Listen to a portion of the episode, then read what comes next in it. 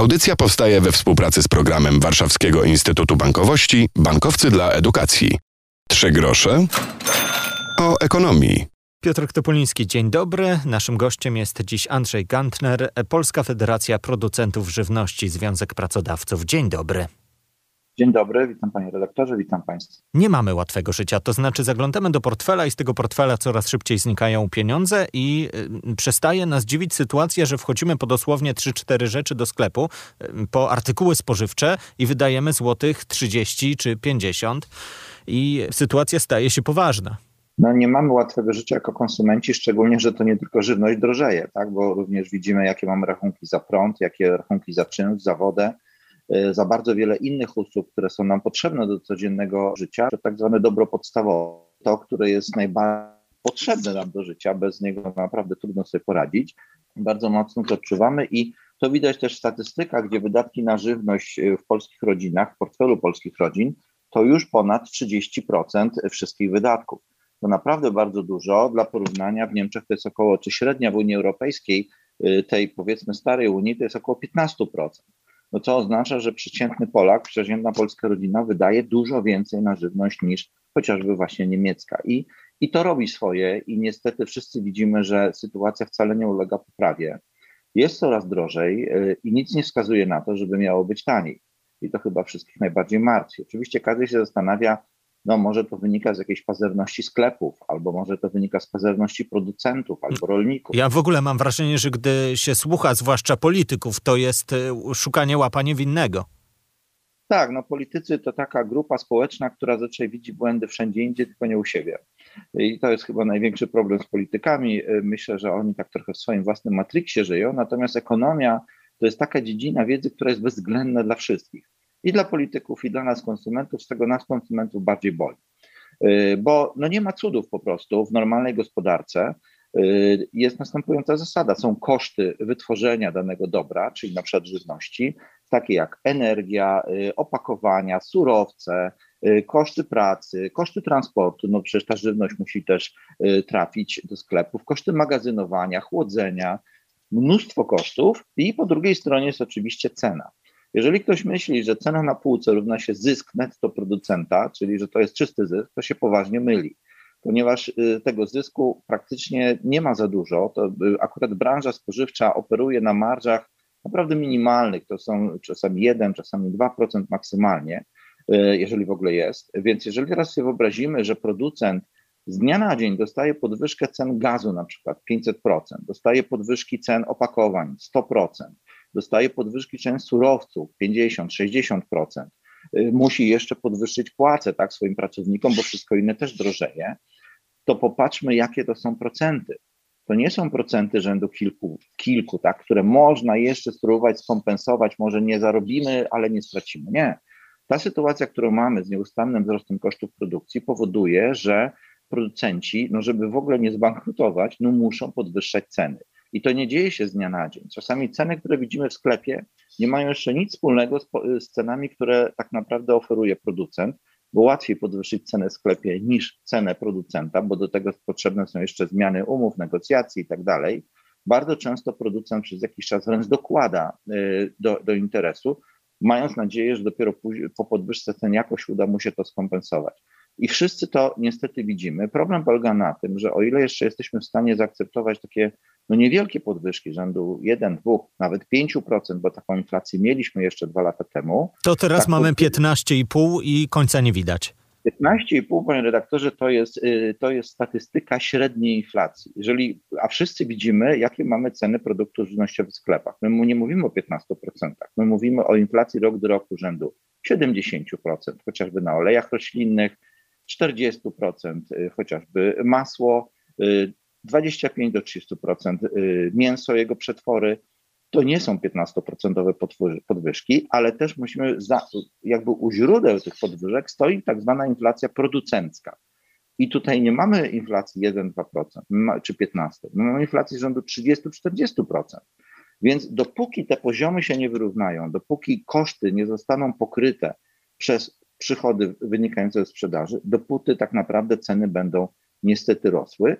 I to, co może martwić y, w skali gospodarczej, ale też nas jako konsumentów i pracowników, to może się okazać, że nawet jeśli spadnie popyt, jeśli zacznie, będziemy mniej kupować, co w normalnych warunkach powoduje spadek cen, to w warunkach, kiedy większość kosztów jest, y, producent nie ma żadnego na nie wpływu, bo my nie mamy wpływu na cenę energii, my nie mamy wpływu na cenę y, y, paliwa. I tak jak gazu. przed chwilą pan prezes powiedział, nie zabieracie ze sobą, bo po prostu też musicie absolutnie, zapłacić.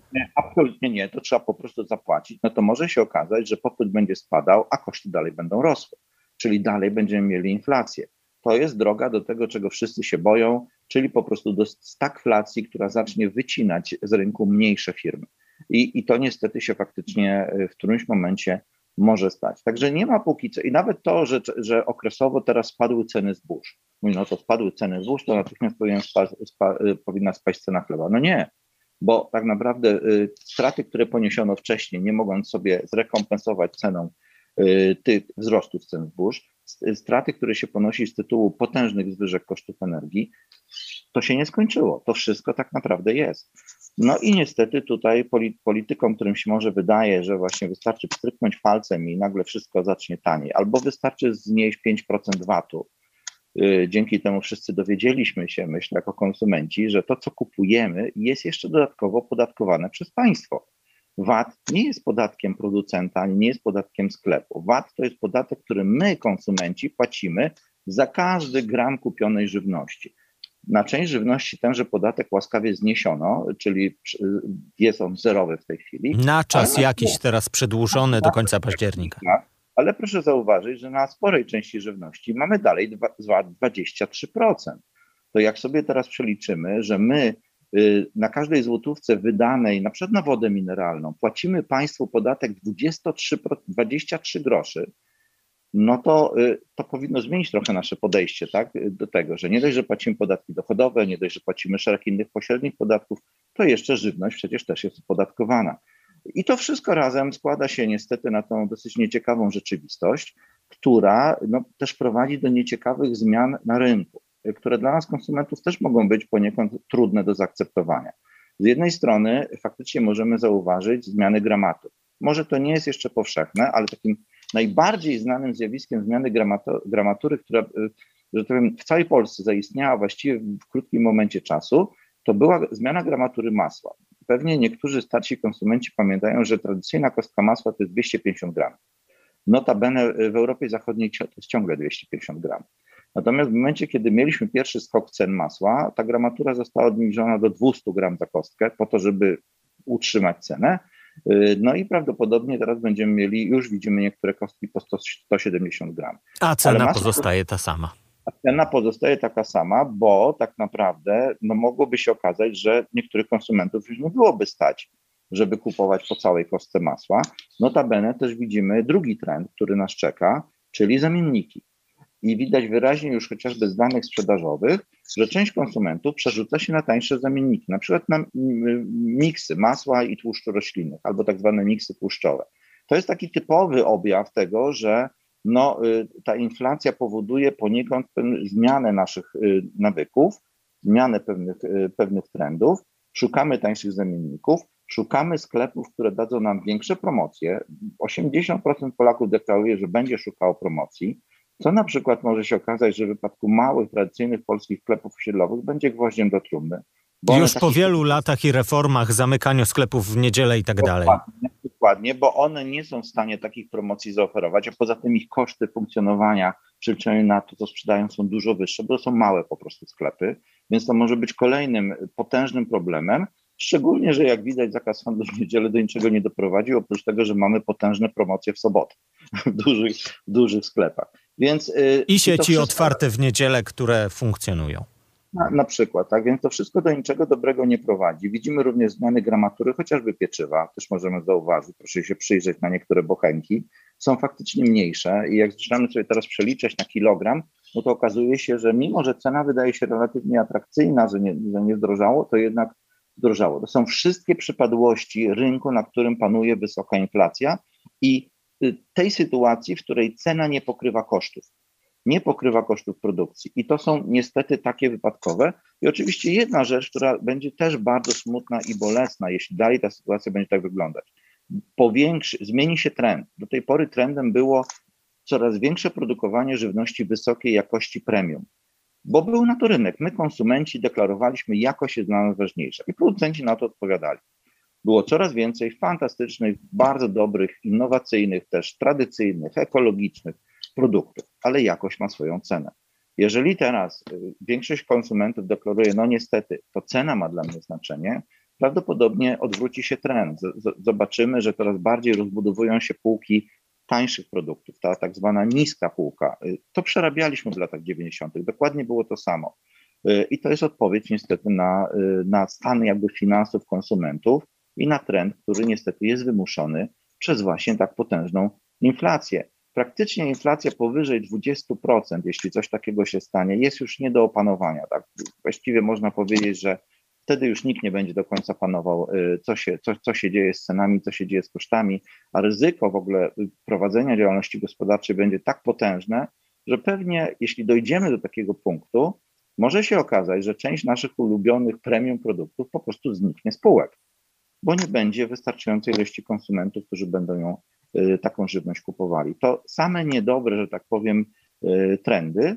Jedyny może, może pozytywny y, efekt całej tej sytuacji to to, że jeżeli ktokolwiek jeszcze marnuje żywność, którą kupuje, to myślę, że ją w końcu przestanie marnować i, i, i ten problem powinien w Polsce zaniknąć. Szczególnie, że marnujemy bardzo dużo żywności świeżej. Pieczywo, mięso, jego przetwory, mleko, jego przetwory, owoce i warzywa a to wszystko są te produkty, które bardzo mocno zdrożały y, w ciągu ostatniego roku. Więc cóż, no jeżeli ktoś jeszcze to marnuje te produkty, to niech dobrze się zastanowi nad tym, niech dobrze ułoży je na półce w lodówce, czyta daty przydatne do spożycia i co ważne, nie kupuje na zapas, nawet w promocjach.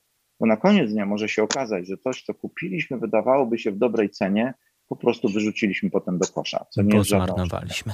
Oczywiście. Dokładnie. Wśród pytań słuchaczy pojawia się to, czy patrzeć teraz powinniśmy bardziej na produkty polskie, bo może okazać się, że one są nawet droższe niż te importowane. No i też się pojawia kolejny nawias i jeszcze inny wątek do dyskusji, również może kiedyś w związku z tym ukraińskim zbożem, które powinno kierować się do Afryki, a niektórzy mają obawy o to, że ten tańszy produkt zostanie z nami i będziemy z ukraińskiego robili, co też próbują teraz politycy być może zablokować? Znaczy ma dwa, mamy dwa różne spojrzenia. Tak? Mamy nas, konsumentów, którzy z jednej strony chcieliby kupować jak najtaniej, tak? a z drugiej strony mamy rynek, na którym pojawiają się produkty na przykład w niższych cenach. Ale popatrzmy na pomidory chociażby.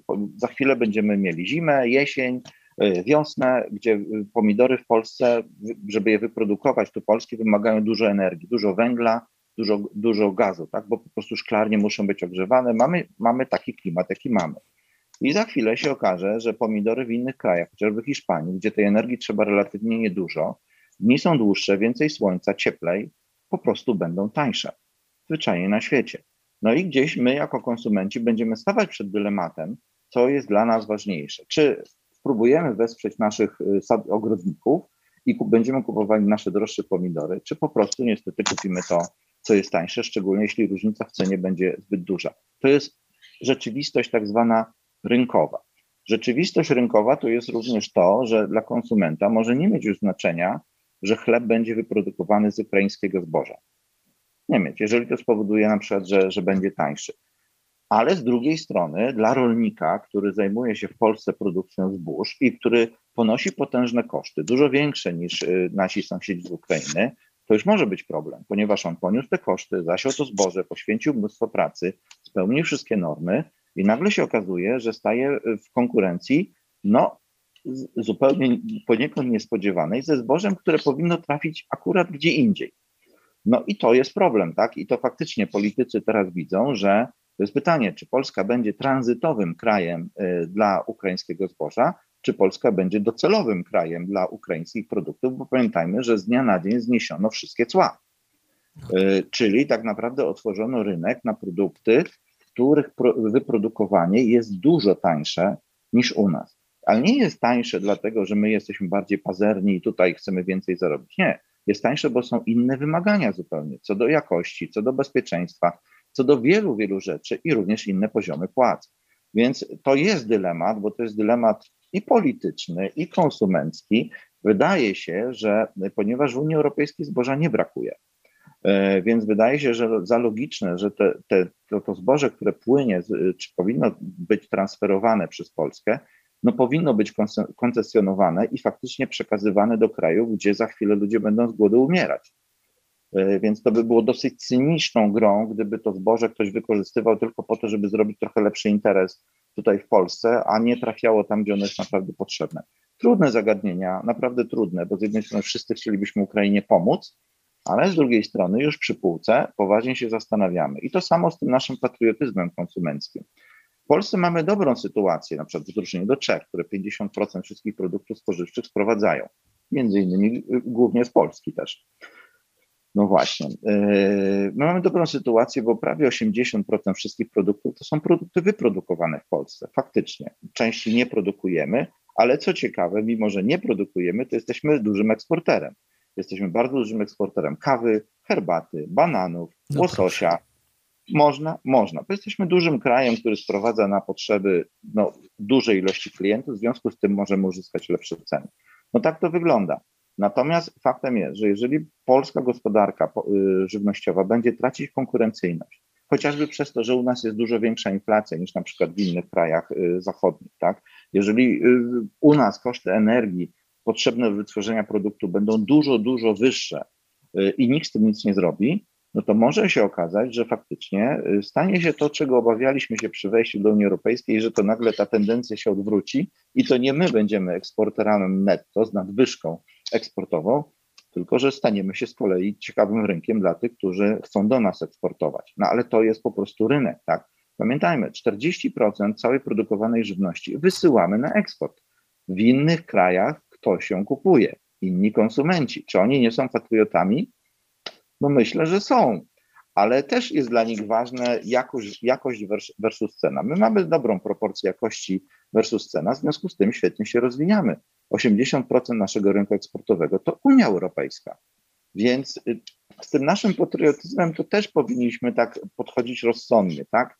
No, że my eksportujemy, no i jak czasami kupimy tego pomidora z, z, z Hiszpanii, no to pewnie świat się też nie zawali, no bo oni z kolei kupują czasami nasze sery, nasze, nasze y, wyroby, nasze słodycze i wiele, wiele innych rzeczy. Na koniec naszej rozmowy spróbuję zapytać o rady i dla Was, producentów żywności, i dla konsumentów. Mm, co sprawiłoby, że sytuacja mogłaby być zdrowsza? Być może to jest y, takie życzeniowe myślenie, ale jednak.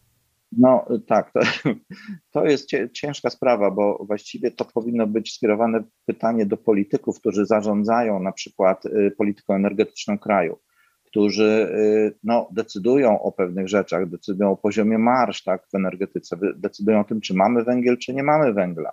Decydowali o tym przez bardzo wiele lat, y, no, na przykład nie inwestując w infrastrukturę energetyczną ale też zainwestowano chociażby w infrastrukturę gazową do, do gromadzenia gazu, więc trochę dobrze, trochę źle. E, I można powiedzieć tak, jeżeli wszyscy mamy zacisnąć pasa, a na to się zanosi, to wszyscy powinniśmy zacisnąć pasa.